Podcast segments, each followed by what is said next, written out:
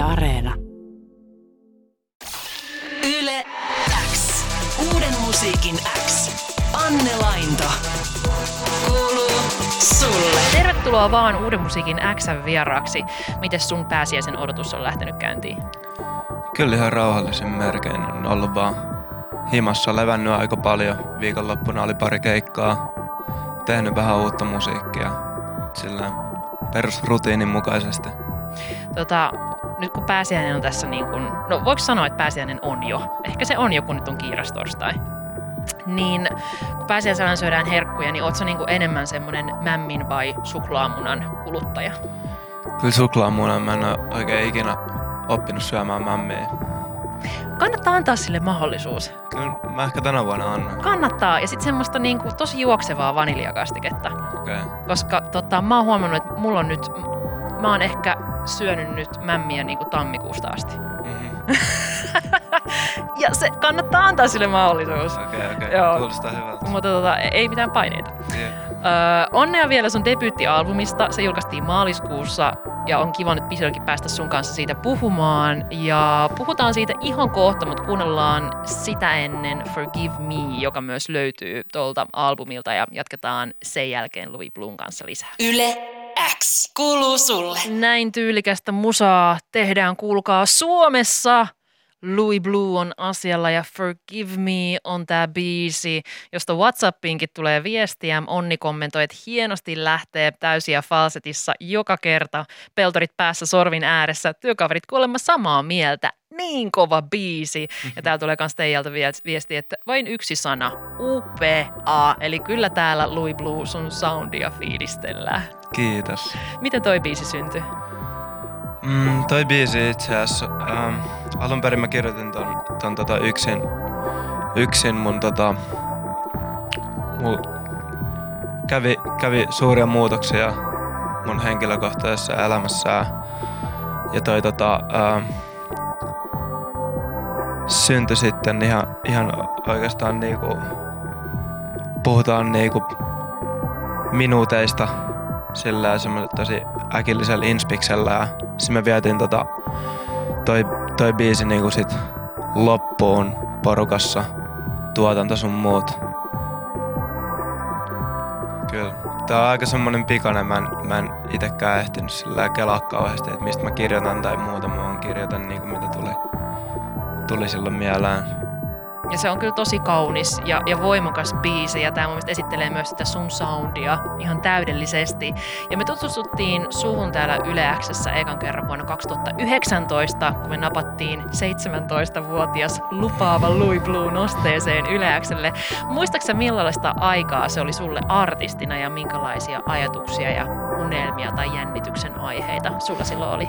Joo, se, se oli kyllä tosi hauskaa. Sen ikäisenä mä en ollut hirveästi ehtinyt miettiä edes vielä, että mikä, mikä mua tässä musiikkijutus jutus kiinnostaa ja mihin suuntaan mä haluaisin itse lähteä ja muuta. Et se, oli, se oli enemmän silloin niinku sitä musiikin niinku ajattelemattomuutta ja tekemistä vaan huvin vuoksi. Ja, ja tota, mä muistan silloin mä tota, aloin miettiä siitä paljon, kun oli julkaissut noita tekoibiisejä, että et, miltä milt mä haluan kuulostaa, mikä, mikä tuntuu musta niinku sellaiselta, mitä mäkin pystyisin uskoa. Ja tota, tässä nyt sitten ollaan, soundi muuttuu koko ajan pikkuhiljaa siihen suuntaan ehkä väkisinkin, mutta tota, ihan yhtä hauskaa vieläkin. Niin, ja toi sun debyttialbumi Division 8 esittelee aika hauskasti sitä sun mm. ö, soundia. Mun mielestä sä, sun on tosi vahva semmoinen oma tie, mitä sä kuulet, mikä on tommonen sielukas, tanssittava, kaunis, ö, välillä jopa vähän tummasävyinen tai semmoinen haikea, mutta sit sä musta kikkailet aika hyvin semmoisilla erilaisilla ö, musatyyleillä, että välillä on vähän r- räpimpää, saattaa olla mm. niin tuotannollisesti tai jopa rockimpaa tai popimpaa, oikeastaan ihan mitä vaan. Mun mielestä sä oot löytänyt aika hyvin ton, ton tyylin. Öö, Onko sulle tärkeää venyttää erilaisia genrerajoja? On. Se on, se on ehkä sanotaan mun ainoa tapa tehdä musiikkia, että mä en, mä en tota, näkisi itseäni ikinä sellaisessa tilanteessa, että olisi tosi genreräytteinen artisti. Se kävisi tylsäksi tosi äkkiä ja ihan vaan sen takia, että sit kun mennään studiolle ja tekee jotain, niin harvoin inspis ruokkii samaa lajityyppiä niin monta biisiä putkeen. Tai mä en ole ainakaan ikinä kokenut mitään sellaista, että mulla saattaa olla, jos mä te, aloitan vaikka viikossa tekee kolme eri biisiä, niin no kaikki kolme aina eri genreä. Ja sit, siinä ehkä haasteena sitten on se, se oma signature soundin löytäminen.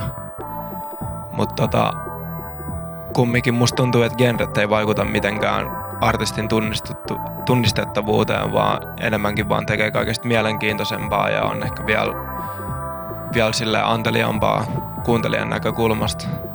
Ja saattaa, saattaa kans inspiroida kuuntelijaa vähän ehkä dikkailemaan niin muistakin jutuista, mistä aiemmin tykännyt. Mm.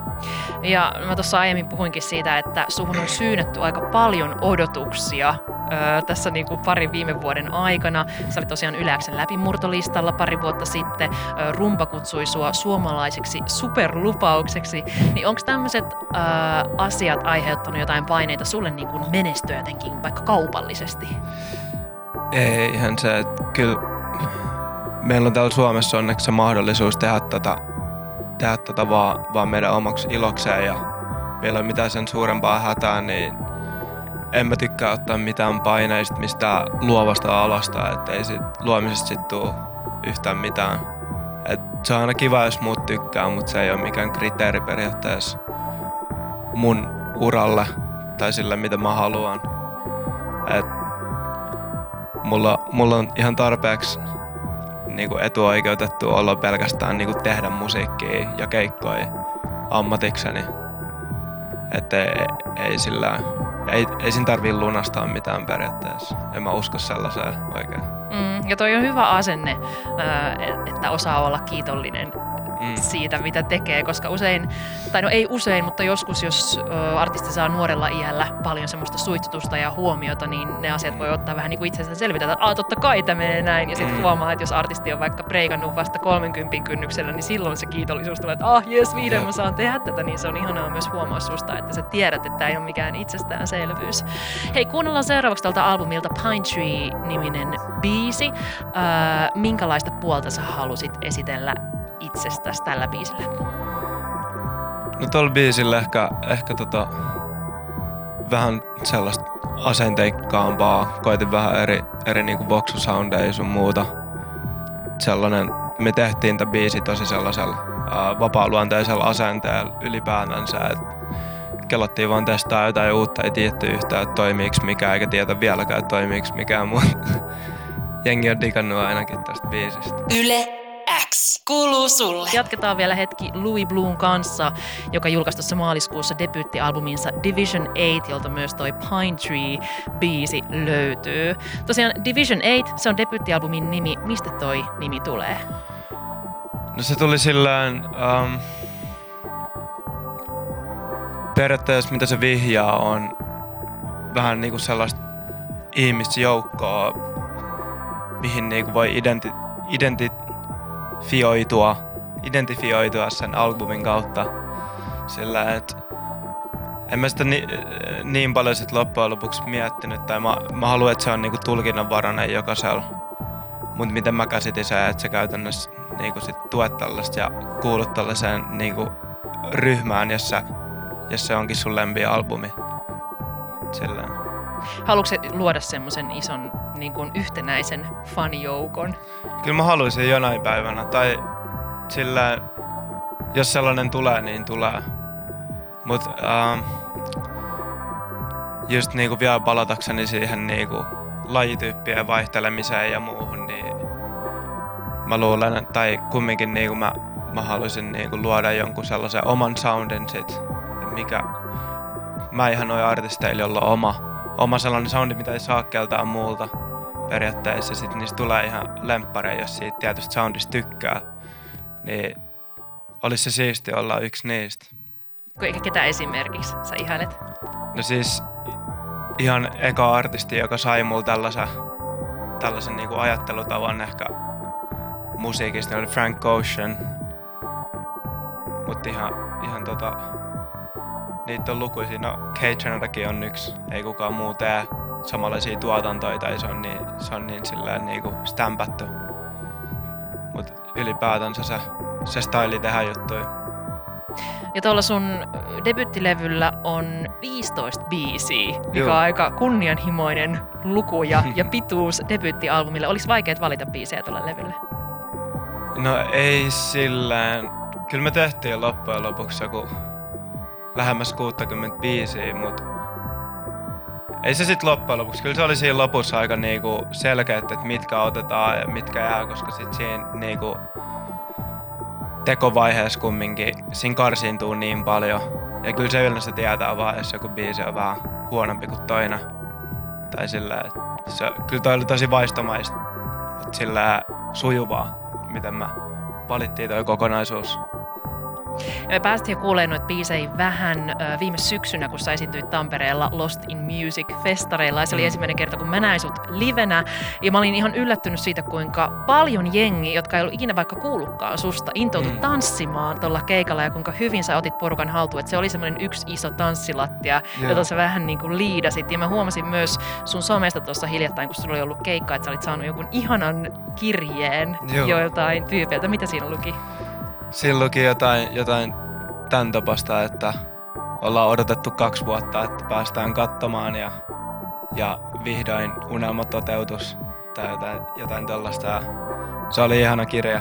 Muistutti, että miksi tai mitä, mitä mä oon tekemässä täällä pallon päällä. Niin, oli aika ihana palaute Siitä ylipäätään, että tuommoinen lappu lähdet ait säilyttää sitä, tai onko se jossain tallessa Joo, joo, muistojen arkistoissa. kyllä.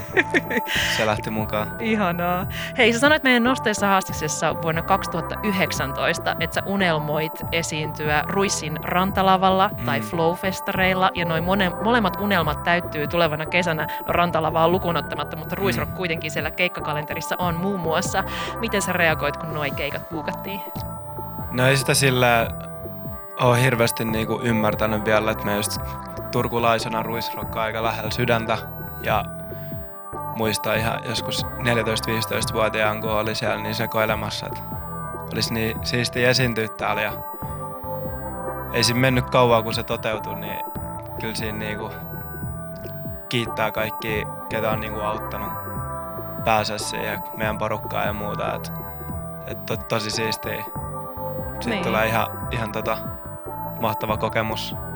Ja Flowfestarit sitten taas on ehkä niinku mulle lähempää sydäntä sit sen niinku musiikin kautta.